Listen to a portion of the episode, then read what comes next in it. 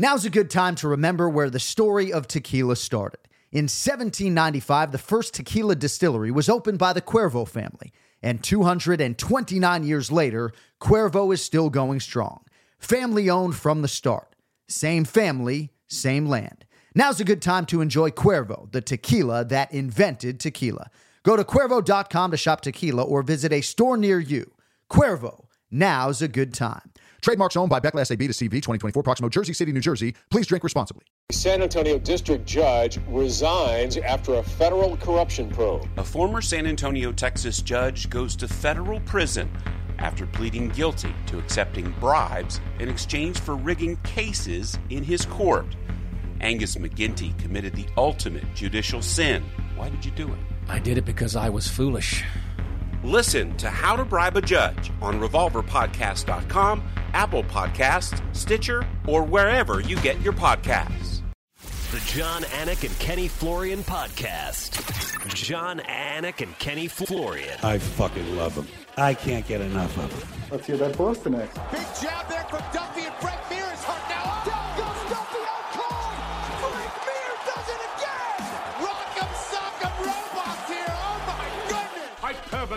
couple of absolutely self-involved bullshit artists. Here are your hosts, Jon Anik and Kenny Florian.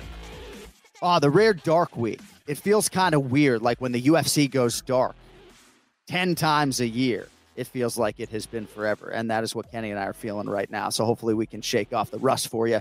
It's Monday, September 13th, 2021, episode 316 of the Anik and Florian podcast. Scheduled off week for us on Labor Day. And I threw out a little caveat to you and our producer, Cody Merrow, that unless something crazy happens, at UFC Fight Night Brunson versus Till. We're going to go dark on Labor Day, no sponsors, and uh, one of our two to three week annual resets. And then, of course, Modestas Bukauskas gets his leg kicked off. And I'm texting you mm-hmm. guys, you think we should go live or something? Because I don't know if the oblique kick should be allowed or not, but it's good to see you after a week away, my man. It's good to see you as well, man. This sport, though, right? Like every week there's something. So I don't know if the solution is to just not schedule any more dark weeks, but it was foolish of me to say, yeah, you know, unless something absolutely crazy happens, if Darren Till like Merckx Brunson in 20 seconds or but I think we're all becoming conditioned to not just serious injuries, but uh, something crazy happening in that octagon every week. Um, so we a lot to get to on that front. Uh, time permitting, we might talk a little bit about uh, the fight that really shouldn't have happened between Vitor Belfort and Evander Holyfield. A lot of stuff coming up uh, with Ray Longo in about 30 minutes as well. And uh, we will also try to memorialize as best we can one of my best friends, the late great UFC makeup artist Suzy Friton, um, who lost what was just an epic battle with uh, with stage four breast cancer uh, over the last several days. And I guess uh, I shouldn't even say lost because watching her attack that thing is something that'll stick with me for the rest of my life. But we will begin headlines with UFC Fight Night Brunson versus Till. And with respect to Paddy Pimblett and Molly McCann and Jack Shore and Khalil Rountree Jr. kicking the hell out of Modestas Bukauskas' leg, let's start with the main event winner because that Wikipedia page for Derek Brunson is looking fine, Ken Flo. Five consecutive wins since the November 2018 loss to Israel Adesanya, who was not the champion then.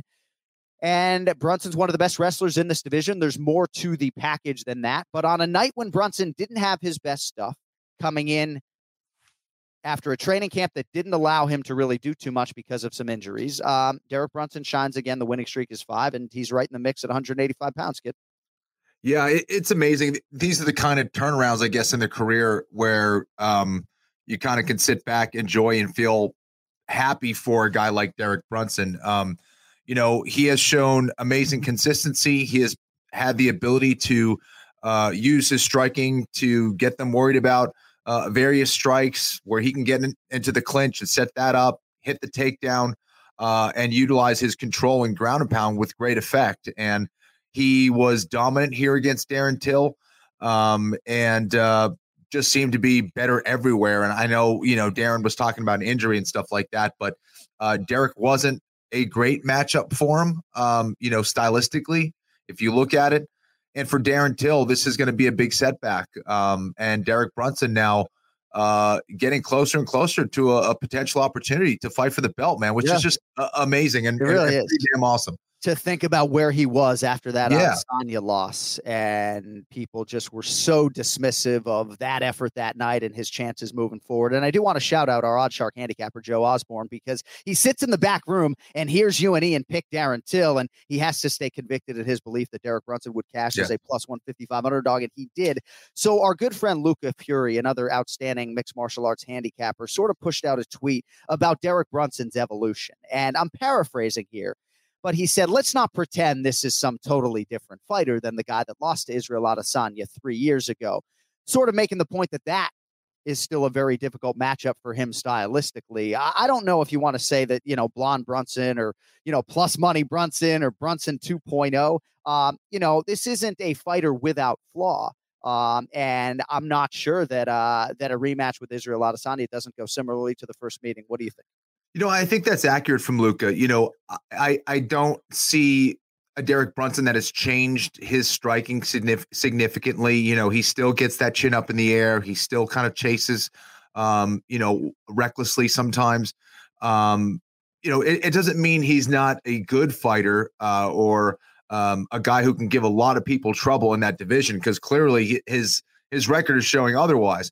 However, um, yeah, I think there hasn't been a whole lot as far as evolution since that Israel Adesanya fight. But you know, the the improvement of skills isn't everything. I think that getting your consistency has a lot to do with your mindset and and your approach and how consistent you are with your training. And I think those are the kind of things that are setting into Derek Brunson and why we're seeing that that level of consistency now at 185 pounds. So um, skill wise, I would agree with Luca, but I think there's there's other aspects to the game that I think is is making Derek Brunson a better fighter in other ways.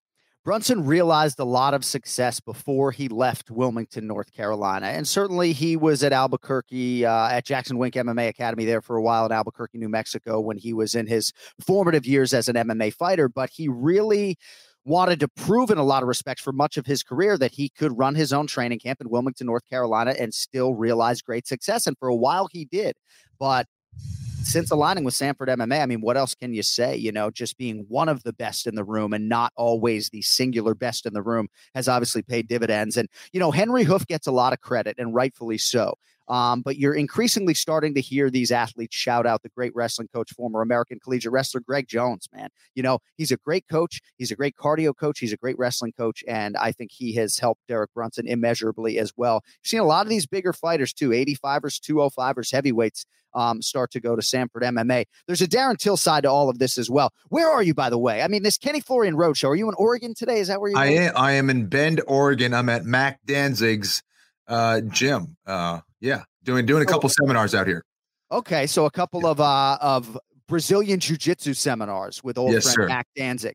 So are you at his gym right now or are you at a hotel? I am. I'm at his gym right now. It's much better, much better uh, Wi-Fi here. Yeah. The Wi-Fi is great. You sound fucking great. Thanks for bringing your microphone on the road. We appreciate that. So you went home after BattleBot. Scale of one to ten, by the way. How glad are you that that's done right now, huh? Oh, that's an it was so much work, man. So good to be home. Yeah. I see the Kenny Florian signs, by the way. These BattleBot fans, folks, bringing in fucking Kenny Florian signs. Like, I love Kenny Florian more than my mom. Unbelievable. And Cody tells me your jujitsu seminars are sold out at Mac Danzig. They are actually. Yeah. I'm, I'm I'm excited. So yeah. Kid's a fucking needle mover. Unbelievable. I tried actually to sign up for that seminar, but it was jujitsu. So I it. All right. So Darren Till. Yeah. You know, I was part of a group text thread, and Daniel Cormier sort of said, I think what everyone was thinking, like, well, don't fight the purest wrestler you've ever fought in your career if you have a torn ACL. So that's part of it for Darren Till. And I guess his performance is harder to quantify now because of that injury coming in. You don't know what he was or wasn't able to do in training, but the defensive wrestling still leaving a lot to be desired. You know, to me, he seemed, and again, I'm a fan, I'm not the analytic expert, but he seemed panicky in those situations. Obviously, it was a quick tap once Brunson got his rear naked choke in. Um, you got anything for us on Till after, you know, what now on paper is a fourth loss in his last five? it's a major setback and you know it's tough because a lot of these fighters are in these situations where we hadn't seen Darren Till for a little while. Um, he, he he perhaps was in a tough financial situation where you had to take this fight. not the best matchup, but sometimes you got to do what you got to do, and and and sometimes because you are tough and determined uh, and believe in yourself, you make some poor decisions as well as a fighter. And I think, yeah, this was a very tough matchup given the circumstances, especially. Um, yeah. And he, he's going to have to claw his way back big time, man. That this was not this was not a great performance from him. Um, and I don't know. I, I think a, a, big disappointment. I, for me, I always thought Darren Till had a lot of potential as a fighter, and either this knee injury was significant to the point where um, it caused this type of performance, but you also can't take away from the performance of Derek Brunson and how good he yeah. is at setting yeah. up those takedowns as well. So I don't know, man. Um, Darren Till's got some serious work to do. He's got to rebuild himself. And when you're trying to get better as a grappler, it takes a much longer time, uh, in my opinion, than it is if you need to improve your striking. And he's going to have to go back to the drawing board and get a wrestling coach and get some jiu-jitsu uh, going to where he can really be elite in this division otherwise you know he, he could be fading away so in April, it was a collarbone break that resulted in him having to pull out of the fight with Marvin Vettori. And he was back in training for about a week, but he just wasn't going to be able to compete. And perhaps that reared its ugly head in terms of his inner thought process in taking this Derek Brunson fight. But, you know, there are so few fighters, right? Like Conor McGregor, for example. And I think Conor McGregor, for the first time in a long time, may not be one win away from a title fight. It always feels like Conor's one win away from a title fight, right? He loses to Dustin Poirier in January. And then you felt like, well, you beat him in July. You're one win away for, you know, you, you go fight mm-hmm. Charles Oliveira, right? And for Darren Till, it was interesting because going into this fight with Derek Brunson, and he was about two to one favorite to win this fight, kind of felt like, man, Israel Adesanya wants to fight Darren Till. He's fra- fresh blood, for lack of a better way to put it. So it kind of felt like even though Till had lost three of four, all he had to do was produce one win. And if he got a finish, maybe he was on that short list. Right. Now, I think that's a harder sell. But perhaps for Darren Till, he thought, hey, I pulled out of the Vettori fight, didn't lose too much. You know, see if I can catch lightning in a bottle and catch something here with Derek Brunson and and then go into surgery. I don't know what's going to happen, but yeah, this is a, a, tough setback for Darren Till. And uh, he's no longer one win away from a middleweight championship no. opportunity. So I also think it's interesting. You have Jared Cannonier, uh, who fought in a middleweight main event against Kelvin Gastelum just a few weeks before Derek Brunson and Darren Till. You have Robert Whitaker, who obviously is going to be the next number one contender. Brunson says he's going to wait out. And I think at this point, Ken Flo, um, I don't know if he was born in the 1970s like us, but right, 38 years old, you've won five in a row. I think it's the right career decision to scream from the rooftops title shot, yep. lay back. A lot of people want to see Brunson and Cannonier in a possible eliminator. Um, but I think Brunson's wise to to sit on the sidelines and wait. What do you think about all that? I think so as well. Uh, I and I, you know, think it's important that you brought up his age and, and where he's at at this point in his career. This is something that makes sense. He stayed pretty busy. Um, and I think he has the ability and opportunity to kind of sit back and wait to see how things play out. And I would love to see the UFC give him that shot. All right. We are going to try to get back to Tom Aspinall and Paddy Pimblett. If not, we'll get some stuff from Longo. But I want to talk about this Khalil Rountree Jr. TKO of Modestas Bukauskas with the leg kick. So if you didn't see it, fairly gruesome depending on how this stuff is for you. I mean, DC literally can't look at this stuff. Were sitting there calling the fight, you know, like I don't know. I mean, I, I, the Weidman thing was far worse to me than this, at least in terms yeah. of the aesthetic. Um, but much of the conversation is not necessarily about Rountree Jr.'s win. It's about whether or not this technique should be allowed in mixed martial arts. And I just want to read a quote from my former colleague Dan Hardy, one of the finer analytical minds in the MMA space. He said this to Submission Radio, and I don't know where Ken Flo falls on this because I've been waiting to hear your thoughts, and I'm and I'm dying to know because I think my take as a non-fighter, um, we can just toss aside. I'll give you my opinion after you share yours, but I don't really think my opinion matters too much in all of this. So, Dan Hardy to submission radio. It shouldn't be banned. It's an effective technique. If we start banning effective techniques, then we're going to find ourselves with a very, very limited rule set. I think we need to recognize it's an occupational hazard. On football fields, rugby pitches up and down around the world on a weekend basis people are getting their knees destroyed in the same way that Modestas Bukauskas did. It happens very rarely in MMA. Anybody that says it should be banned have them name three people that it has happened to because it's very difficult to recall any time when it actually happens in MMA. He went on to say it's the same as knees to the head on the ground as well, and on and on it goes. Um, but he's surprised that this is even being something that is considered. You have other fighters like Brad Quake Riddell who just say you work so hard, right? And it's so hard to stay healthy as is. He just would like to see this technique removed. So it seems as though your fellow fighters largely are split on this. How do you feel about uh, this technique and its usage in modern day mixed martial arts? You know, to me, I think this is tricky. And I think that a lot of times we use the wrong arguments to justify these things. Uh, I don't think removing this technique is going to um, now limit effective techniques. I mean, there's a myriad of techniques. There's a plethora of techniques that could be used in mixed martial arts still without this stomp kick. So I I don't know if that argument in that way holds up. Um, should it be banned? I don't know. You know, the other argument I hear is that, oh well, are you telling me that you can kick to the head, you can destroy someone's brain cells with with a kick to the head, but you're not allowed to blow someone's knee out? Um, the other argument that I hear is, well, you can do a knee bar. How is that any different? Well, let me explain. I think, Please. first of all, when you have a knee bar, there's varying degrees of pressure where you feel your knee about to about to blow, right? You got that one 1000, two 1000, three 1000. I'm ready to tap, or four 1000, five 1000. I feel the pressure. There's a tremendous amount of pressure. I have the decision to, to tap in that in that way. When I'm stomping your knee, you have 0.01 seconds to tap. You're not going to be able to tap in that time. There is no decision making. Right. Your knee is either okay or broken, right? Right. Um, and I think that the same thing goes for, you know, then you have the argument of the people saying, oh, well, you can kick to the head. Well, how is that's the worst thing you could do? What's wrong with blowing out someone's knee? Well, you can't you can't twist people's fingers either.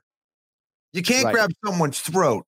You Right. can't kick someone in the balls. I think that we would probably, if we had a choice to live, and you'd have to get, you know, knee to the head or knee to the ball. I mean, it, it's, right, right.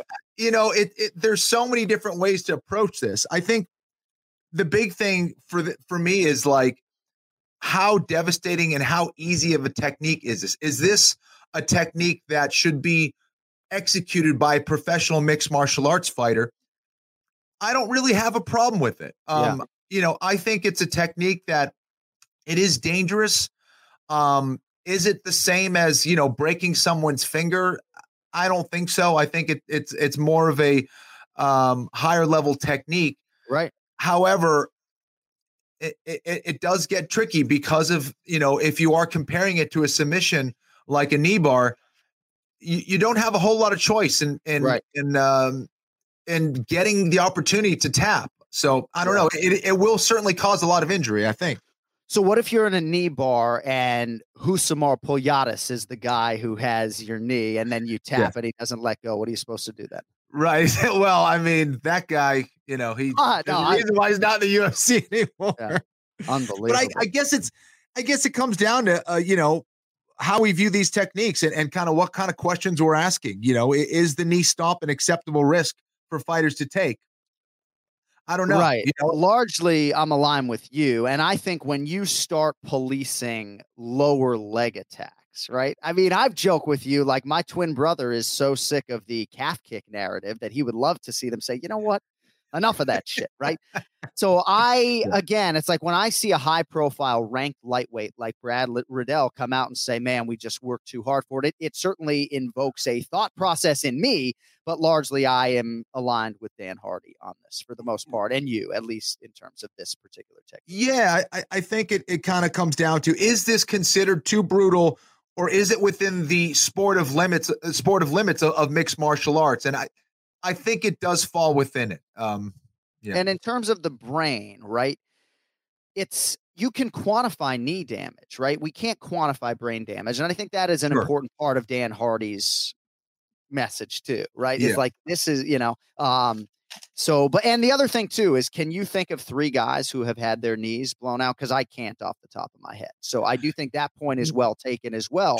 Um But this was clearly, Flo, strategically something that Rountree Jr., um, you know, there was a tell from Bukauskas, and then I have an opportunity here to, you know. I, I agree. The the only thing with the, the you know, that we haven't seen it um, you know, more than three times is that we don't see it thrown so so much as far as it, it's you know, it's like we didn't see the cat I didn't see the calf kick my whole career that I fought seven years in the UFC. Yeah. But all of a sudden we did. So it, it, could be something that it could change drastically if now people seeing that. It's like when Anderson Silva, you know, knocked out Vitor Belfort with that front kick to the face. Everyone was trying to do it. Right. You know, uh, you see these ebbs and flows and the techniques that are used in mixed martial arts. This could be the beginning of a lot of knee breaks too. So who knows? Um, I, I, think oh. it's still a technique that's coming in, and um, that that could change. But I do. Dan Hardy is correct in saying that. I can't remember more than three. Very interesting. Certainly, Jon Jones has used that tactic in the past. It's hard for me to recall him actually landing one seminal blow that uh, that blew out a guy's right. knee. Um, all right, so Tom Aspinall disposed of Sergey Spivak, and he felt like his initial opponent, uh, Sergey Pavlovich, might have been um, the more dangerous guy, but felt like Spivak on short notice was the more well-rounded threat you know, this feels a little bit weird talking about this nine days removed, but the narrative going in was that Tom Aspinall is this new wave of athletic young heavyweight that could be a real problem. And even though maybe he's not on Ciryl Gane's level just yet, you know, the first thing I brought up in our fighter meeting with Tom Aspinall was Ciryl Gane because I think both of hmm. these guys are sort of on this ascent together, and I think they might lock the door behind them soon if they keep it up. What'd you think about, about Aspinall a couple weeks ago? I think Aspinall had a great performance. I think uh, this was kind of the one that I thought that he could go out there and and um, execute, uh, and he certainly did that. I, I, think he has a high level of, of athleticism. I think that he's showing that potential that I saw in his first fight in the UFC, and so long as he continues to make good decisions out there, I think he's going to go very far in that heavyweight division, no doubt. All right, Paddy Pimblett how long did it take us, Cody, to get to Paddy the Baddy Pimblett? I guess if ever there would have been a reason for us to crack a mic on Labor Day when we weren't scheduled to do so, it might have been Paddy Pimblett. It's been sort of fun to watch his Instagram uh, numbers just tick up, you know, 20,000 every two minutes or whatever the hell it is. But uh, hey, man, he was a huge star overseas. Increasingly now domestically, he's becoming a star because he called a shot in his UFC debut that it would be a first round knockout. He said, Mark my words. And and that is exactly what he was able to produce. Now, he faced some major adversity in his UFC debut. And if we were sitting here talking about Luigi Vendramini, you know, stopping the hype train in its tracks, then it's a totally different world in which we live. But that did not happen. What'd you think of Paddy Pimblett's UFC debut? You know, I've seen a lot of his fights outside of the UFC, and you know, watching his fights in the UFC, I, I was hoping, uh, or watching his debut in the UFC, I was hoping that I was going to see a more refined version of, of Paddy, and I, I just didn't see that. There's no way that he could, with that style, um, have long-term success in the UFC. So I think that was my concern as far as excitement level, as far as aggression, as far as determination and all that stuff, he's got it. Um, I, I, love it. I love his energy. I love uh, his willingness to get out there and scrap, but he's got to be extremely careful. This was another guy in his UFC debut um, who almost knocked him out. So I, I think that you know, I, I was concerned with it. That was a not. That was also a, a punch that would have knocked out. I mean, maybe 80% uh, of yeah, the other fighters right, in that division. Right. I mean, it was a brutal shot. Paddy was able to survive and come back, but you know, defensively, he's got some work to do. And um, you know, I I I I think he's got a lot of potential. There's no question about it. He fought March of 2020 and then March of 2021 and then this fight. So he hasn't competed all that often in the last couple of years. And certainly I don't have to tell this audience that 155 pounds as the challenges get stiffer, you know, uh, yeah. Uh, it's going to be really interesting to see how they proceed with him. But sometimes I wonder, like, what is his goal in coming to the UFC? Because when Conor McGregor came to the UFC, I mean, certainly I think his goals were many, they were financial, but it was always the talk about being a two division UFC champion. And who's to say Paddy Pimblett can't do that, right? I mean, I think he could realize success at featherweight if he ever wants to cut back down there. But given that he's added muscle, I'm not sure it's going to happen. But what are his goals, right? To be a multimillionaire, to be the next cash cow for the UFC because everything's in front of him right now. I mean, whatever it is, like he clearly has it. He clearly moves a lot of meat needles. I look to my left, I see the executives, you know, grinning ear to ear. So if his goal is to be the undisputed UFC lightweight champion, I think there's a lot that needs to happen for him to position himself for that opportunity. Um, but I mean, this dude could sell out an arena in Liverpool tomorrow in a UFC main event, and uh, I think there are going to be a lot of big fights and matchups on the horizon for uh, for Paddy the Baddy.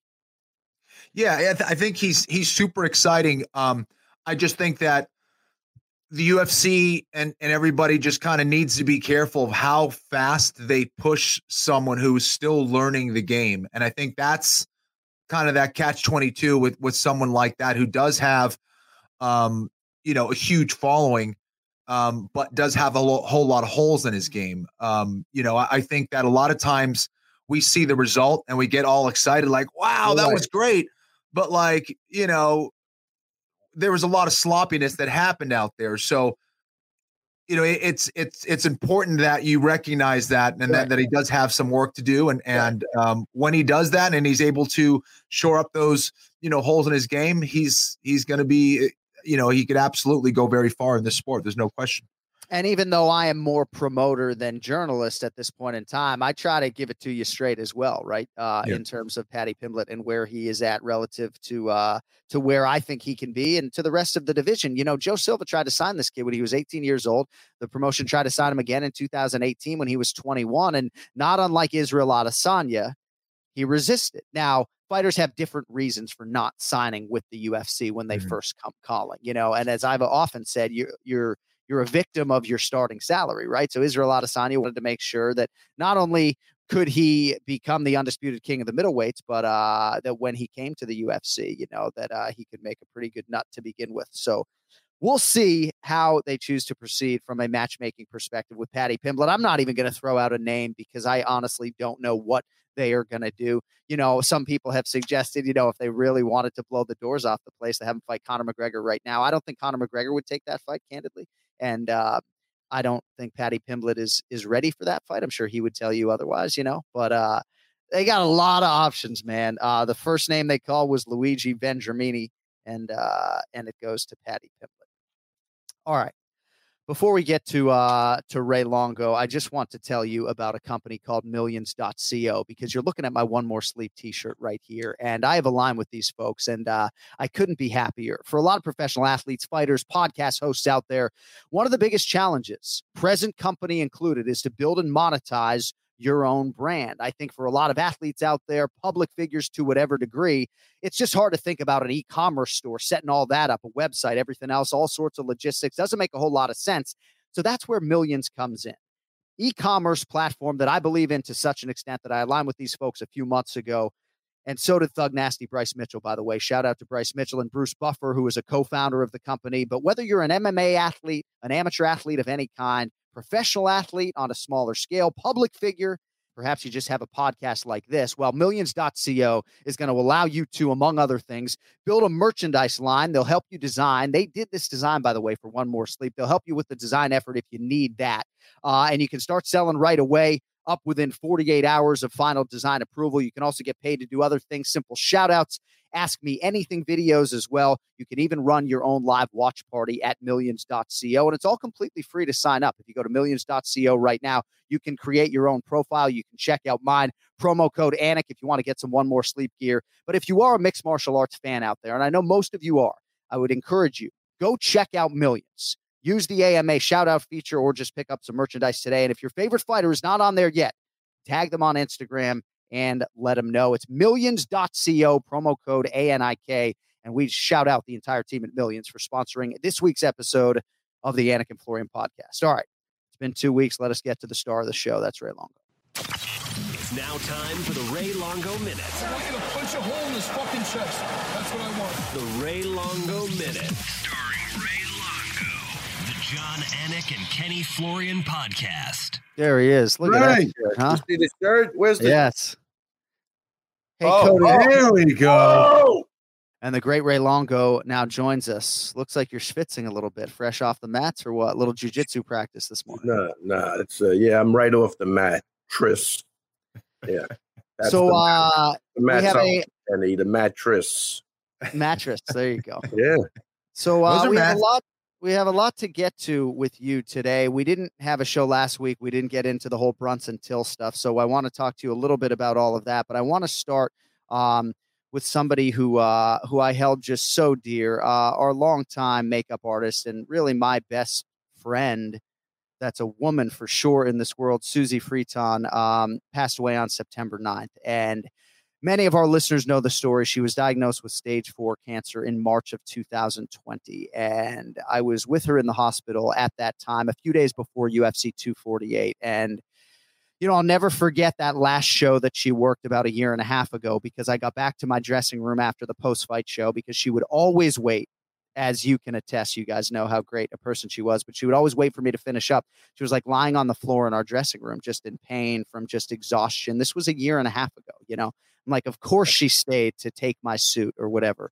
And um, I don't know. I've just never met somebody who's so selfless, so giving. And you saw as soon as she went public with her diagnosis, all these fighters devoting their wins and post fight interviews to her, Rose Namajunas and Jimmy Rivera. She just made such an imprint on this roster and all of the athletes and their significant others um, that you see just how beloved she was wh- when she passes away. And I've taken some small bit of solace in that. But uh, last Thursday was one of the one of the saddest days of my life. There's no doubt about it. Yeah, I mean, I'm sorry to hear that. And it's again way too early. And you know, it's nice when people have that type of an impact. And I think that's why you feel it so much is that it's a loss. Like it's a real loss. Like, you know, you might hear somebody passing away that you haven't talked to in a year. It's not the same. You know, it's it's a different vibe. But when you're communicating with people daily, it's it's just it's it's tough, man. I'm I, I'm not even remotely ready to talk about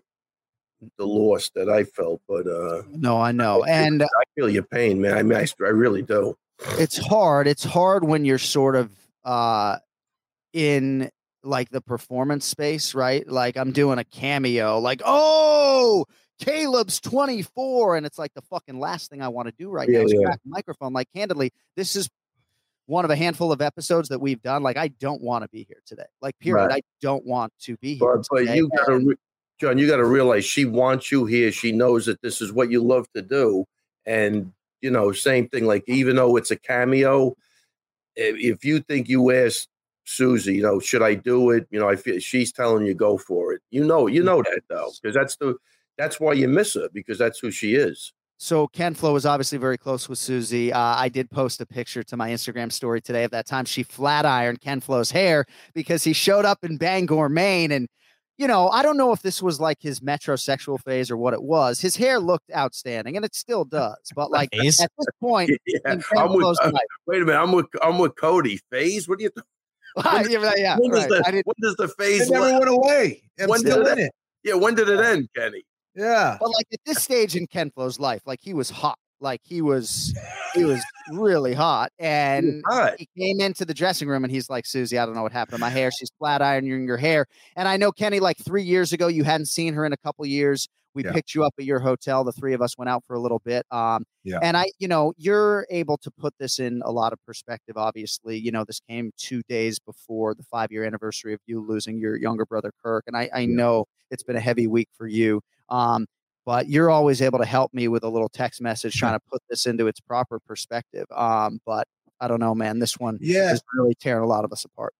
Yeah, I'll, I'll do my best, man. You know, Suzy um, was just one of those people who went above and beyond whatever she had to do. You know, whether it was flat ironing my hair or um, just you know, she, there was no, there was no no in her vocabulary. It was like, oh, I'll, get it done, and she would always, you know, go above and beyond. She was one of the sweetest people uh, in that organization, bar none. Um, she always had time for you. Um, and there wasn't a time that I can remember, no matter what she was experiencing, um, where she didn't have a smile on her face. She was always laughing. She had that big, boisterous smi- uh, laugh.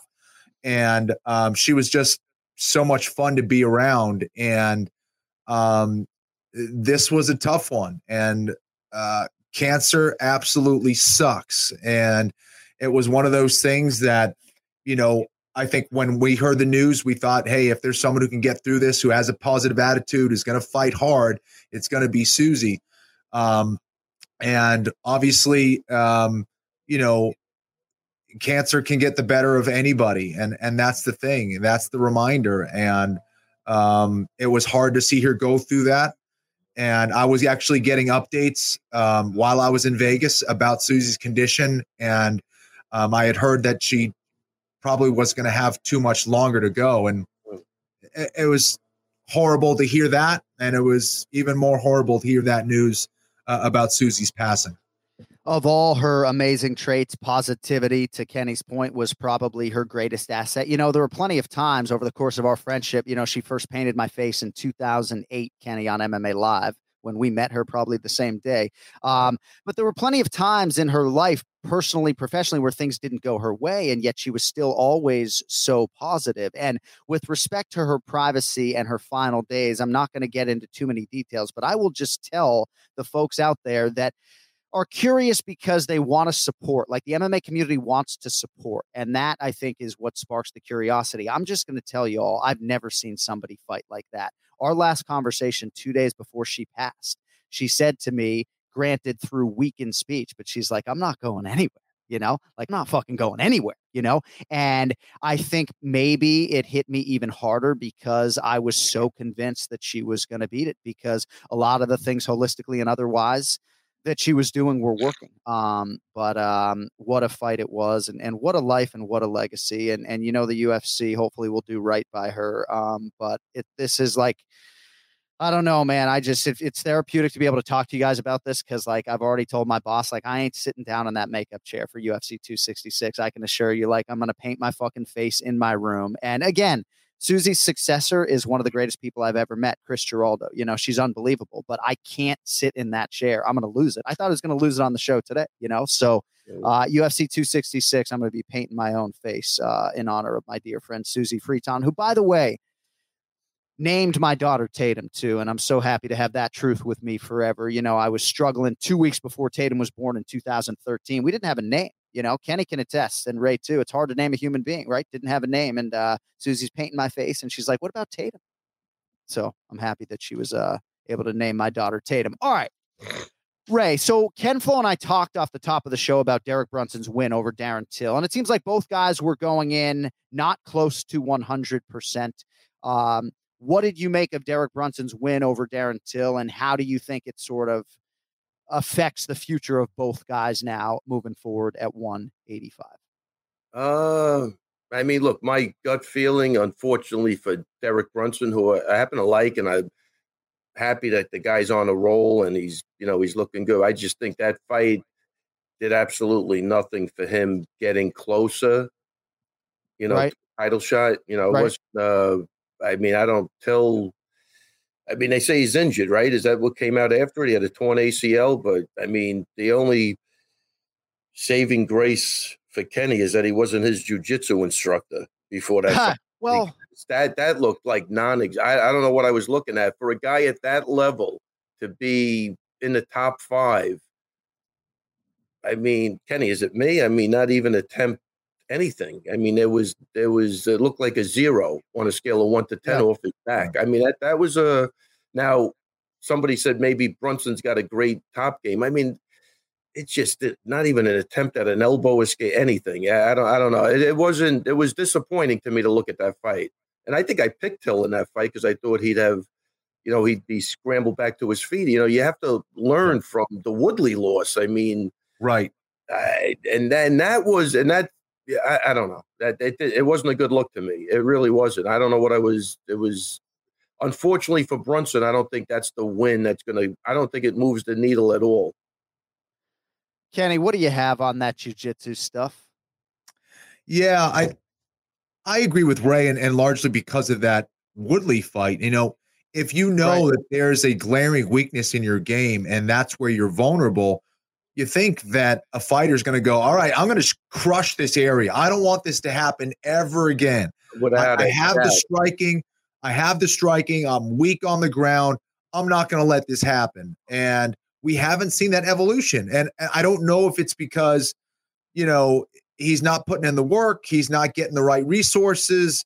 Um, you know, how much had to do with that injury, I don't know. But even just kind of the way that he's moving, it, it, it just didn't seem like he knew what he needed to do. You know what I mean? Right. It, look, I, there's there's I mean, I could take a guess because I deal with it all the time, but there's guys, they just like to hit the pads. Right. Then they lose a fight because they get taken down. They're unhappy. I mean, I said to one guy one time, I go, you hit those pads again before you do any wrestling. Right. Get out of the fucking. Gym. I mean, it's just, it, that's how bad it is. Like, it's everybody does what they want to do, not what they have to do. Right. And that's the issue. Like that. Yep. I mean, I don't know. I, I saw I mean, look again. If the guy's injured and he's got a torn ACL, I, which I still think you could have did something else, but yeah, right, it just was not a good look. It really wasn't. And you, you, the, the guys. I mean, in this day and age in MMA, you have to be squared away in in a bunch of different things, right? And that's. To, I, I think that's the crazy part to me to be, not to be squared away and to make it as far as he did is amazing. Yeah, you know what I mean? But you could you could imagine now where everybody's going to go if they fight him. I mean, you know, why even why even waste the time standing up? Just right. take him down.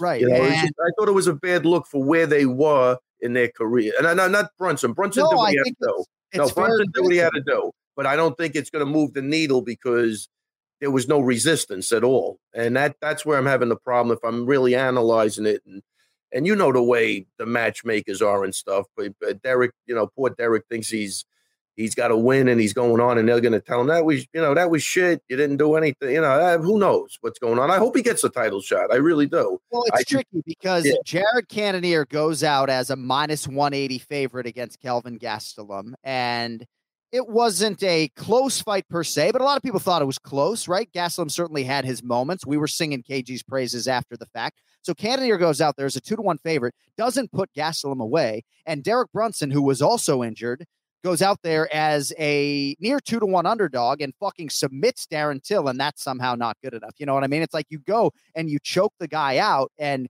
you know, I don't disagree with you, Ray. Like, I think they're going to make him fight one more, but it's like you cap this winning streak at five by submitting Darren Till as an underdog. Like, that should be enough as far as I'm concerned. But um, I yeah, think you. It, it, it, it, should be, but unfortunately, you know, you're always looking to build a title fight. There's more to it than just winning, right? It's got to be marketable.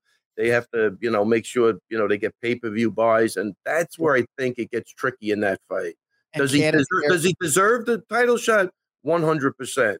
Do I think he's going to get it? No. Right. And Cannonier hasn't fought Israel Adesanya. And again, Izzy's got to get through Whitaker, right? If Robert Whitaker beats Israel Adesanya, those guys could be destined for a trilogy. And then this whole division gets held up because of those two. Uh, and I say held up probably in the best of ways if those guys are fighting three times. But uh, interesting stuff nonetheless. But I think you bring up a lot of important truths when it comes to Darren Till and the defensive grappling. Like I'm not always in the in the business of criticizing coaches. Like I don't know intimately what Team Kaobon is doing on a day to day basis when it comes to their grappling. I believe Tom Aspinall, the UFC heavyweight, for a time headed up their grappling program.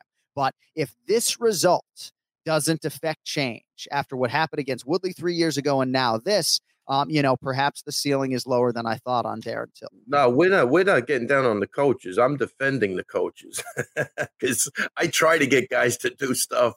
Yeah, right, right, I, right. Trust me, it's not the coaches. I'm saying yeah. that's not a. Right.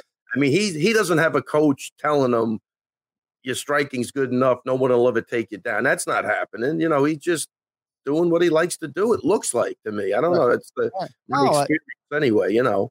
Hear a lot of athletes talk about the wrestling maintenance during their MMA careers and what a pain in the ass that is. I'm sure Kenny, for you, some of the Brazilian jiu-jitsu maintenance over the course of your career, when you know yeah. when when you when that jab was looking so good, but you well, probably well, absolutely, and it's also comes down to like who who do you have in there? You know, like what kind of wrestlers, what kind of jiu-jitsu guys, and if you don't have guys that are pushing you every day, then you got to bring them in.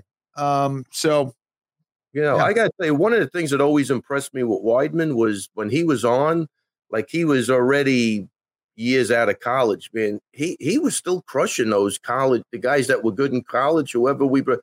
I never saw the guy have a problem. I never saw the guy have a problem with the wrestling.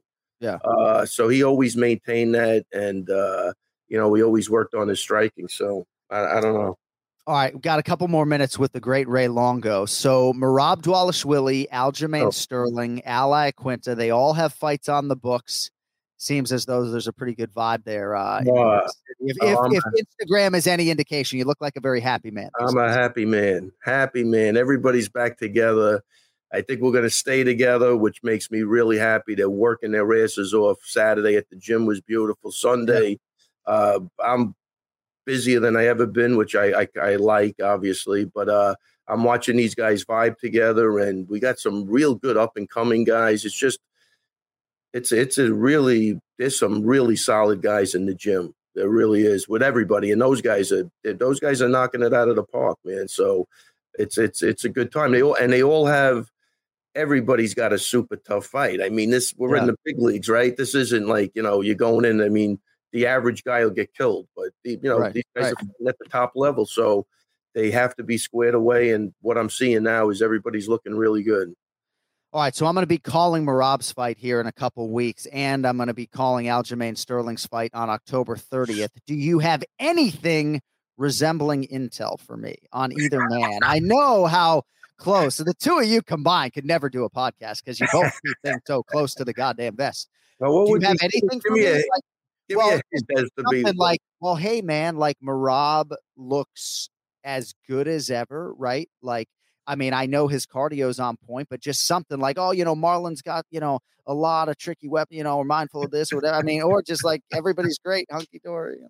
No, listen, Marlon, Marlon, Marlon's a killer, you know. And again, um, when that fight got offered, it was that fight got offered to us right after he beat Cody Stamann in the hotel room. And my only stipulation is I want a five round fight. Uh, dude, make it a main event. I think Merab deserves it. Marlon's a big name.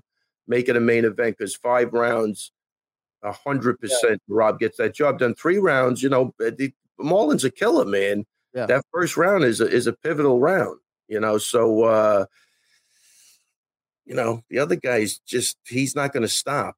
He he either goes out or he doesn't stop. So Yeah, yeah. that- that's the fight. I don't. I thought by my I thought I inferred with my attitude towards what you were saying at the beginning. Everybody's doing good. I, Yeah, got a good vibe. They're, they're training hard. And no flights booked to Abu Dhabi as yet, correct? Not as of yet, but I'm going. You know, the only I'm I'm trying to get this vaccination thing down. What is? I, I might have to get vaccinated. I don't know what I'm doing. I'm. I'm. I don't know what. I don't want to be hassled over there for sure. Right, right. If it comes down to getting like hassled, just give me the give me any shot you want. Well, my informed speculation right now about Yes, six weeks I out is hear that you probably would be hassled more if you're not vaccinated in terms of what, What? you would be required to do. What you would be required to do. So I'll see what I can dig up for you. But No, um, see if you can, yeah, because I I think will, it's pretty strict over there. Yeah, So, yeah. but as of right now, yeah, definitely going. Uh, booked for Merab, obviously. Yeah. Uh, hey, real quick, real quick before we go though. I mean, we're not any. You want to nothing with the Holyfield Vitor Belfort disgrace? all right. So I had they just destroy that for a while. I mean, who in their right mind is happy beating up a fucking fifty-eight year old? I, I, dude, I, I swear to God, I don't know what I was looking at. I really, what? Oh, watched it.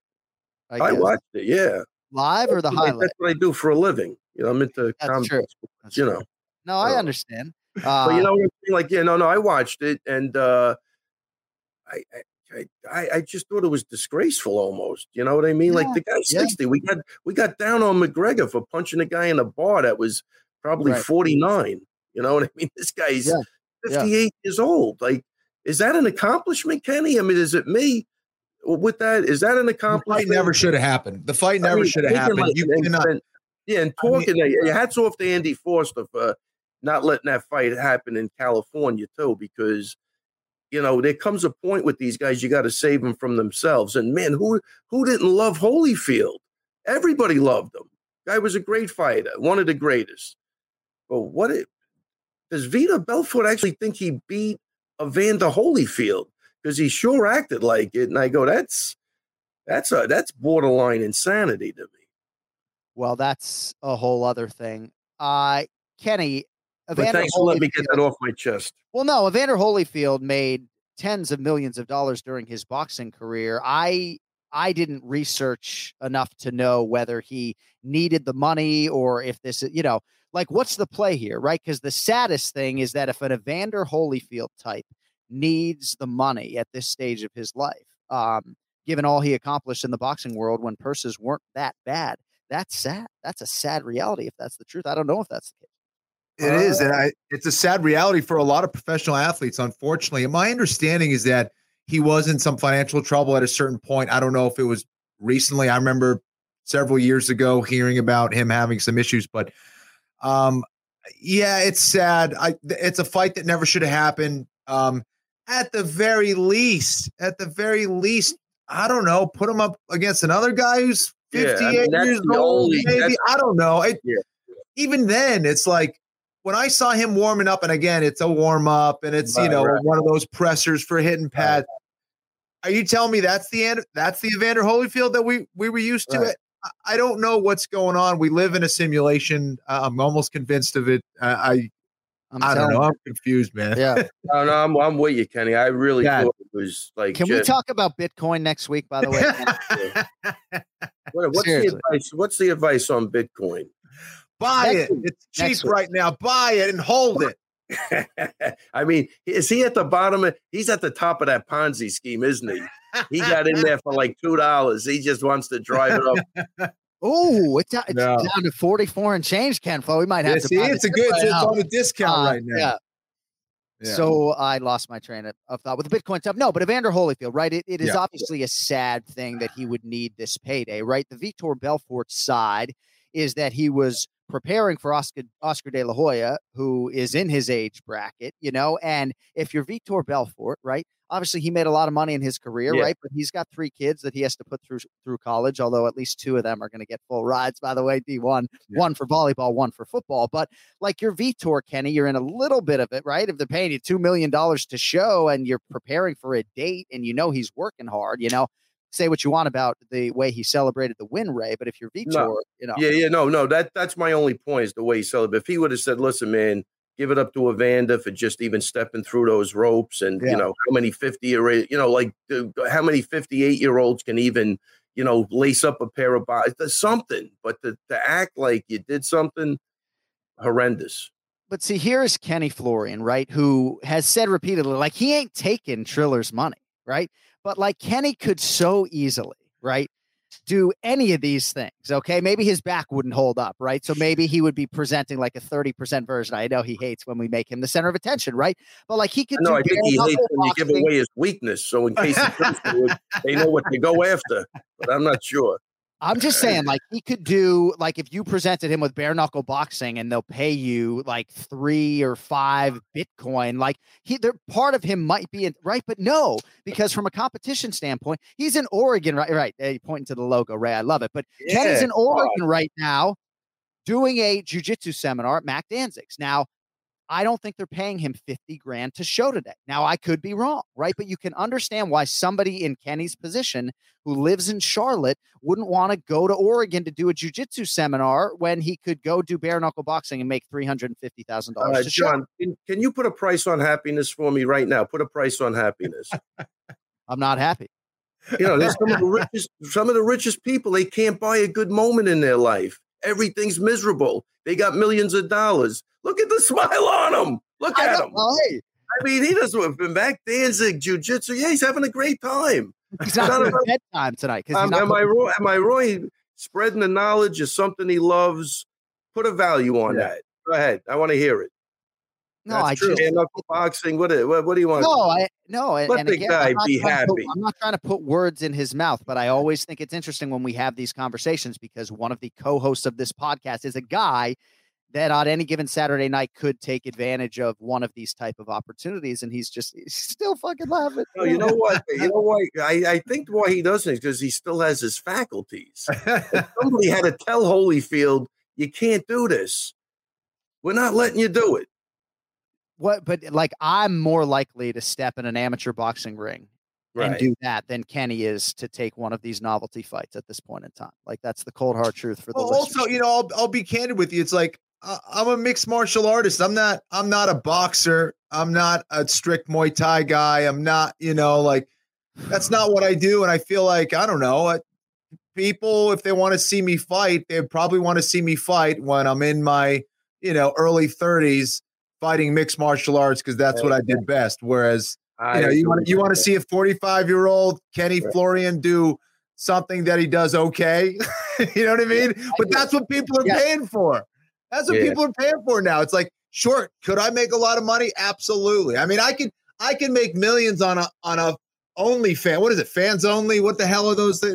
I don't know. Yeah, Yeah, that's there's right. a lot of ways you could sell yourself, Really? but I'm You're not, not, you're not not- gonna, I don't you're know. gonna- I don't know. Wait a minute, Kenny. You're not telling me you're going to expose your willy whacker, are you, for money?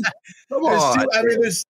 I mean, I don't want to bring in so much money. I, you know, you know, it, I mean, the problem is, I think everybody's already knows. So, you know, Kenny is an active guy.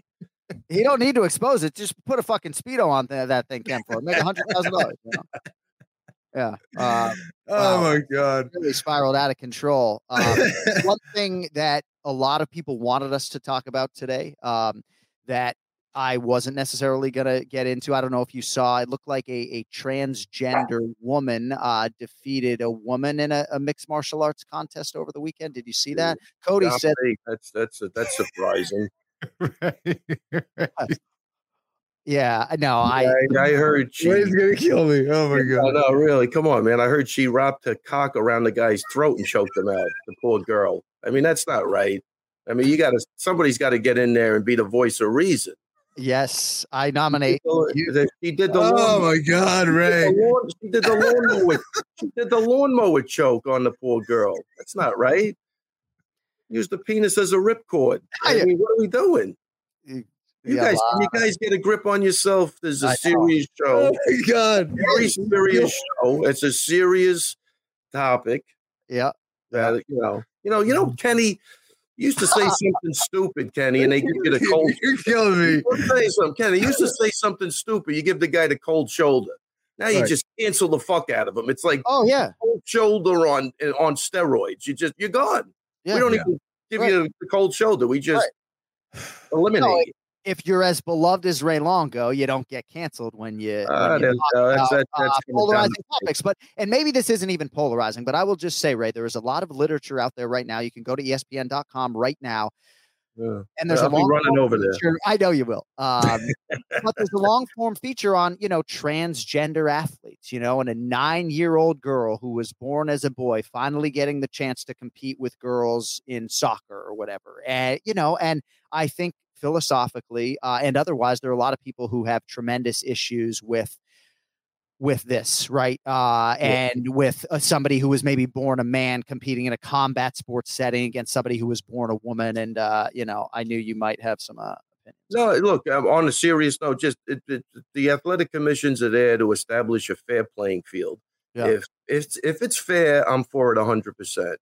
I just I'm not I'm confused as to how you know it's almost like we said with like Kenny said with the Holyfield, like get him another 58 year old at Yeah. least. Not that uh, anybody mm-hmm. wants to see it, but at least you could say it's fair, right? Mm-hmm. Based on that, Right. This doesn't seem like it's fair. I mean, you could so do Florian Lozon too. In Oh, like a bar in Boston. You could do Oh, any yeah. goddamn discipline you want. You could do boxing. Oh my god. Will you you stop? Oh. certainly do well. I, I mean, you could certainly do a, a, a, a, a quintet ultra match between Lozon and Florian. you know, But Wow. anyway, He's um, just not going to stop, Kenny. He's not. He's not. He keeps keeps pushing me. no. you know, well, the thing is, go ahead, go ahead. Yeah, I was going to chime in on that. You know, I, I agree with Ray. Listen, I, you know, um, it's one thing, you know, to go out there and, you know, support people's decisions to do whatever they want. That's fine. But I think when you're talking about something, even any kind of sport, you know, I think there's like the biological uh, element there, and there's the other element of you know what someone wants to be or how they want to be identified as, and and I think that um, when you start getting into sports, when you start getting into specifically combat sports, where someone who biologically is born with a significant more amount of strength um, and power uh, than say a biologically born female um, you're asking for trouble. I think that's when you can get really uh, you get someone who can get seriously injured. And I know maybe maybe that fight isn't indicative of that because you know um, the who was it? Was it Cat? What was the name of the other one? Kathy or Catherine or something like that who fought? She was actually handling herself quite well, but again, it's that's just not a fair fight. There's a reason why we don't have you know mixed divisions with women fighting men. Yeah. It's just Just- why not? Why not have an all transgender division? yeah, and then that, that, Well, that right. would make sense, Well, why right? not? That would make more sense. that? You get to compete. compete. Nobody's stopping Yeah. you. Everybody's Exactly. everybody's cool with that. Why not Yeah. do that? Celine. Celine was her name. She she was doing well in the striking, but again, I, I agree. At least making an even playing field and and absolutely you can compete and compete against um you know Yeah. others that who are in the same situation. Yeah, yeah. Obviously if one of my daughters came to me and was associating with masculinity and being a man i would do anything in my power to make my kid happy in their own skin but Sure. When you come to athletics and combat sports again i would encourage people go check out the there's some crazy stuff out there um, in terms of what is going on and how these different states are trying to handle what is uh, a really really tricky thing uh, all right anything else before we let you go longo that's it on my notes my man I think that's Um. Look at that hair. I mean, every which way, even sideways, you know? Hopefully we cut that thing before uh What's going on? I look I like mean- alfalfa. yeah. What is this thing? Isn't it amazing you grew that thing out for like a year? What's that thing doing over there? Where is He this make his mind up. What is that thing? Yeah. Part of my wig. Up, not- down. What are you what are we doing? Part of my toupee. It's not going the right way. Hey, what'd you think of uh the NFL week one? You watch any football yesterday or is the Longo boycott? Absolutely not. This guy still got his Kaepernick. His Colin Kaepernick boycott is still uh, God, fuck still in effect. Yeah. Fucking disgraceful. yeah. now Uh, we got now we have 27 national anthems we got to sing. So it's two hours before you even get to the game now. hey, yeah, uh, yeah, yeah. That's right. Yeah. hey, hey, we just Hey. commemorated the 20 year anniversary of September 11th, 2000. Yeah. Ooh, One of the days in American history. You're obviously a native New Yorker. Where were you? I was at the gym.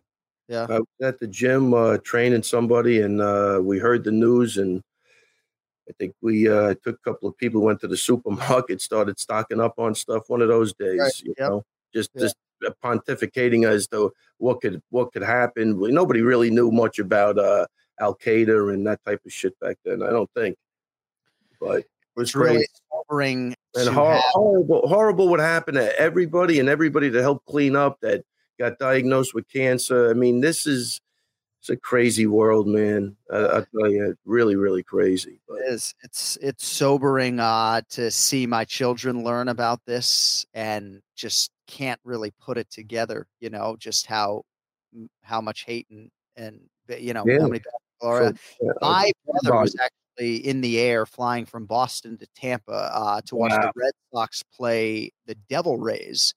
And uh, so I remember I had worked the overnight at the newspaper. My stepfather, I'm sleeping on a mattress in Medway, Massachusetts, Ken Flo. My stepfather comes in. He's like, "Hey, man, you may may want to turn on the uh, the television and see what happened. Your brother's in the air. We haven't heard from him." So my brother Oh, ends up man. calling from a phone in Virginia, emergency landing, and then they bust everybody who was on the plane either Wow. to Tampa or back to Massachusetts. wow. What was interesting was that former Boston Red Sox Trot Nixon ended up being on the bus next to my brother on his way back because he didn't fly with the team because his wife was in labor. You know, just but anyway, I just that's where I was. Kenny, where were you on September 11, 2001? Do you recall?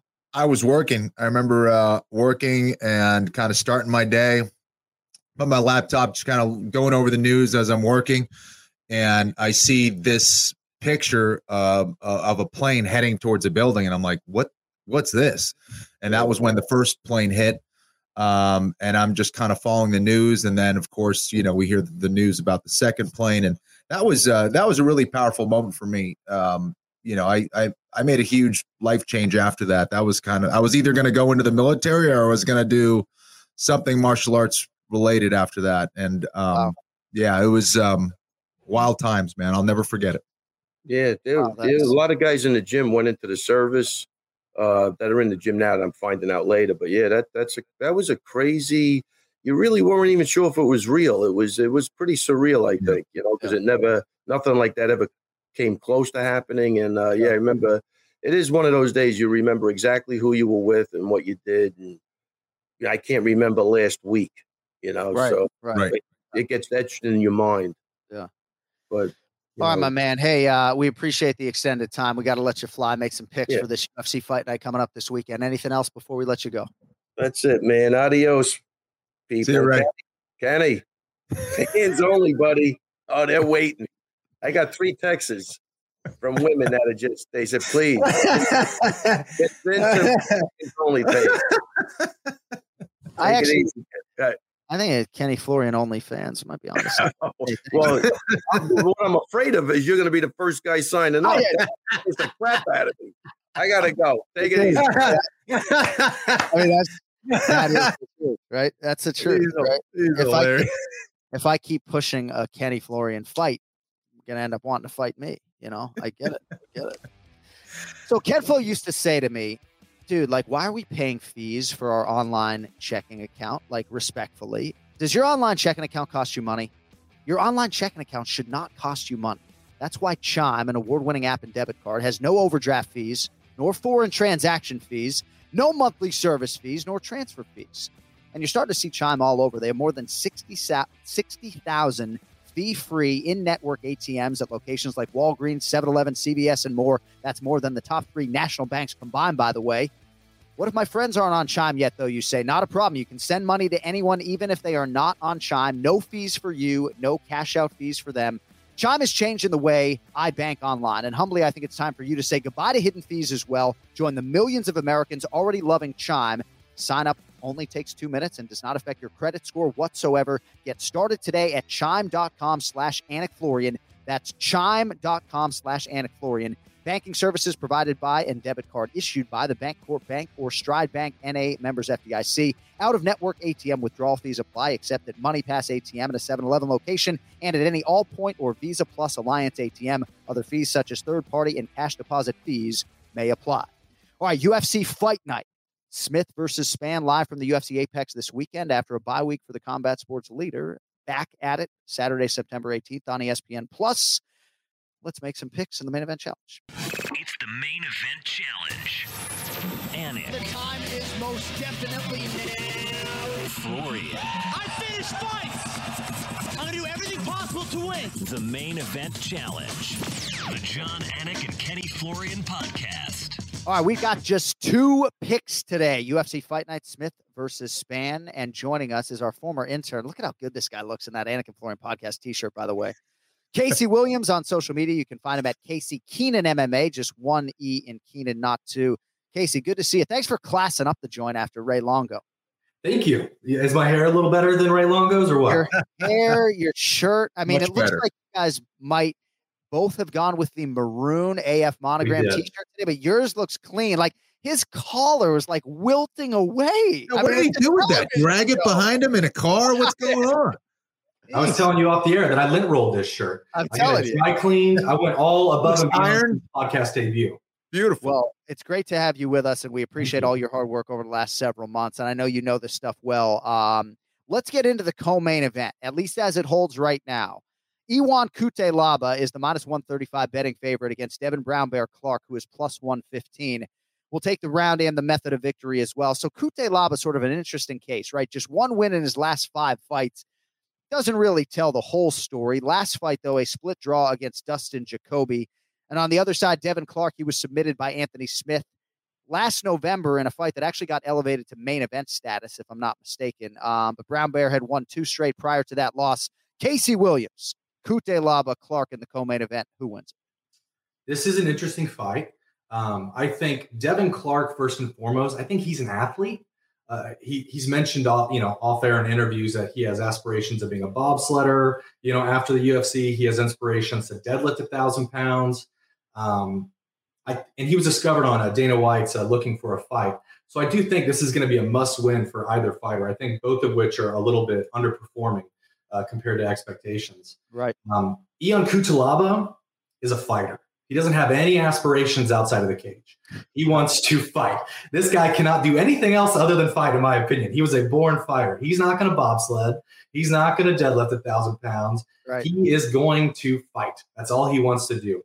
Um, I think in this fight, the the grappling is going to negate each other. I think uh, you have Ian Cutelaba, who's got a sambo background. You have Devin Clark, who's a junior college All American wrestler. So I think it's going to be on the feet. When it's going to be on the feet, I think Ian Cutelaba's aggression is going to be the difference maker. I think if he can maintain the same energy that he brings to the weigh-ins, you know, when he's grabbing Dustin Jacoby from the back, you know, he's getting in his opponent's face right before the fight. If he can bring that same energy to Devin Clark and make it a nasty fight, it's going to be Ian Cutelaba's fight to win. Um, so I'm going to go with Ian Cutelaba via knockout in round one. And, and a, another point is Devin Clark, in three out of his five career losses, he's been finished in the first round. How about that, including the last one against Anthony Smith? All right, Ken Flo, what do you think? Cutelaba and Clark in the co-main. Yeah, I think Casey broke it down beautifully. I think, um, you know, I think that's where Devin's going to be most susceptible. I think that's where uh, Ion Cutelaba is most dangerous. Is in round one, especially. Um, he goes out like a bat out of hell in that first round, and um, I think if Devin isn't looking to clinch, um, he might be in trouble there. I, I, think I like I like Devin's leg kicks, um, but um, boxing wise, he's going to have to be careful with Cutelaba. I think Cutelaba wins this fight, though. I think his aggression, his ability to come forward is, is going to be the difference, like Casey said. And uh, I like a round one uh, knockout as well. All right, main event in the light heavyweight division. Number six in the world, Anthony Smith, minus 165. 11th ranked Ryan Spann, plus 145 for his first UFC main event. We'll need the round of the method of victory, boys. So Anthony Smith, two straight wins for him, last of which came against Jimmy Crute April 24. On the other side, Ryan Spann, I didn't realize that he was this shiny in the UFC. Five and one in the octagon. He's won nine of 10 overall. Only man to beat him in the UFC, Johnny Walker, by knockout last September. Spann though, responded in kind with a big finish of Misha uh, Cirkunov earlier this year. Casey Williams, competitive main event. I think it's properly priced. Smith versus Spann under the lights on Saturday night. Who wins it and how do they get it done? I think this is an interesting fight. I think it's all going to come down to which Anthony Smith shows up. Is this the Anthony Smith of old, who was the world beater, who was in there with Jon Jones, who was in there with Alexander Gustafsson, who was in there with Glover Teixeira? Obviously, he lost to Jon Jones and Glover Teixeira, but he had an amazing performance against Alexander Gustafsson. Um, Ryan Spann, I think, brings a lot to the table, and I think he can win the fight. Uh, Ryan Spann is, is trained out of Dallas with Sayif Saud, your, your buddy, uh, out of Fortis MMA. So I, I, have to be careful about what I say about Ryan Spann because I never want to run into that guy uh, in Dallas and have to face uh, any of his wrath. Um, but Ryan Spann, his advantage is going to be athleticism. He's a huge guy. He's a huge, huge light heavyweight. He's six foot five. He's got a reach advantage. He's extremely athletic and extremely violent and extremely aggressive. Um, but with that, he's fighting Anthony Smith, who's a much more technical fighter. Anthony Smith, in my opinion, has a technical striking advantage and a significant technical grappling advantage. Uh, Anthony Smith is a black belt in Brazilian Jiu Jitsu. Ryan Spann is a blue belt in Brazilian Jiu Jitsu. Um, where Ryan, Ryan Spann has got uh, a lot of his opponents early on is going to be a modified guillotine that uh, his opponents will shoot for a single or a double, a kind of a sloppy uh, single or double takedown, and Ryan Spann will get them in a modified guillotine and end the fight early. He is not going to catch Anthony Smith, uh, a black belt in Brazilian Jiu Jitsu, in a modified guillotine off a sloppy takedown. So um, I hope that Anthony Smith is back. I, I, think Anthony Smith, he's got 51 fights. Um, with that being said, there's there's some damage that goes along with that, and it's is he going to be back to his his former self? Uh, Jon, you mentioned on the air he had that home invasion uh, before. I think that that affected him mentally. Um, he's recently dropped down to fight lower level competition and has looked great in fighting lower level competition. Um, for Ryan Spann, though, this is again too too big of a jump as far as a technical fighter. I think Ryan Smith, uh, Spann is going to be uh, is going to be outclassed by yeah. Anthony Smith, and with, as far as the technique goes. So, with that being said, uh, I think Anthony Smith is going to uh, just basically let Ryan Spann wear himself out. He's going to weather the storm. I think Anthony Smith wins this one via submission and round three. All right, Anthony Smith, round three submission for Casey Williams. Ken Flo, Spann's huge, man. There's no doubt about it. Uh, he is every bit six five and a credentialed UFC light heavyweight, but this is a test that he's obviously going to need to pass if uh, if he's going to go on to contend. What are your thoughts on Ryan Spann here in the biggest fight of his career against Anthony Lionheart Smith? Spann is a very dangerous guy. I, think that there's some aspects of his striking game uh, that I think actually are, are better than Anthony Smith, in my opinion. I think Anthony Smith overall, as a mixed martial arts fighter, is a more technical fighter, but I do think Spann has certain advantages over um, Smith in this fight on the feet. Um, I just don't think it should last very long there, in my opinion. If I'm Anthony Smith, I'm looking to try to take that fight to the ground as quickly as possible. That's going to be the easiest path to victory. Um, I think that they'll have some interesting exchanges. Um, I was happy to see Anthony Smith integrate a much better jab in his last fight. That looked much sharper to me. Um, I think that's kind of what he needs to utilize uh, here against uh, Spann. Um, but he's got to use it to, to, ultimately get to that clinch position, look for a takedown where he can either get a submission or a TKO. I see it um, ending in round two, uh, Anthony Smith uh, by TKO. All right, a couple of guys pretty convicted on the favorite, Anthony Smith minus 165. All right, if you want more from Casey Williams, you can find him on social media at Casey Keenan MMA. I mean, the guy shows up on time, looks the part, sounds the part. Appreciate your contribution, my brother. We'll definitely have you on before uh, before the year is out. Thank you very much. It, has been an honor to be on the air. Um, I've listened to your podcast since episode one, and I remember it vividly. Yes. Uh, and Ken Flo, I've been along. I actually found the episode off of Ken Flo's Twitter. I can't remember how long ago did it start? Like 2015. Yeah. Yeah. So I remember 2015. Like I was. That's awesome. Kenny, uh, Kenny Florian on Twitter. He said new podcast coming up. I was working a job I hated, had a long commute, and I was like, I'm going to listen to this podcast, and I've been listening to every episode ever since. Hell yeah! Thank you, Casey. That's awesome, man. Great it's, job. It's an honor to, to be on air with you guys, and uh, it's really come full circle. I never thought I'd be on the air after listening to episode one, so it's truly an honor. So thank you. Well, when, when we have you back, you can start to softly just be a dick to Ken Flo, you know. um, I hope to be as close with him as Ian Parker is one day. That's my that's my goal to be BFFs just like Ian Parker and Ken Flo are. Maybe he can get me a job at the PFL. I don't know. Right, yeah. well, you're off to a good start. A good start. Hey, Casey, thank you, brother. We'll talk to thank you. Thank you very much. I appreciate it, guys. See you, man. Really appreciate the support there uh, from Casey Williams over the last several months. All right, I just want to say before we go, you know, to the MMA community, fans, fighters, everyone, um, thank you all for the love and support over the last week. You know, it's really been hard. And even though it's been hard to open my phone at times to the text messages and all the amazing posts on Instagram, you know, it has helped me navigate a situation that has been as hard personally for me to navigate as anything in my life to this point in time. And I also want to say to my UFC colleague, Heidi Dean, who listens to every minute of every podcast we do, you know, she has been at the forefront of our aid effort, essentially, in helping Suzy. I mean, there have been a lot of people, Arianny Celeste and Megan Olivi, on and on it goes, right? But Heidi has been there every step of the way. And Chelsea, I don't want to leave anybody out, but I just want to acknowledge Heidi, knowing that she's going to listen to this podcast because um, it's been all hands on deck for the Suzy squad over the last several weeks. And uh, I just wanted to acknowledge those people. And uh, we will follow up with details, obviously, on the memorial service and all of that stuff um, that I think is going to happen in Las Vegas so that as many of the, uh, the CONCOM production team um, as humanly possible uh, can attend. Uh, thank you to our guests, Ray Longo, Casey Williams. Our executive producer is Cody Merrow. AnikFlorianPodcast.com for the merchandise. You can also go to will- millions.co for the One More Sleep merch as well. Promo code Anik for 10% off there. Uh, and thank you all for watching and for listening. Uh, for Ken Flum, Jon Anik, enjoy the rest of your week. We're right back with you next Monday. We'll get you prime for a big pay per view UFC 266 Volkanovski versus Ortega, which beckons on September 25th. Ken Flo, tell Mac Danzig I say what's up. Um, and just no fucking clock jokes today. Okay. No clock. um, we'll talk to you guys next week. Love you, Suze. Yolo.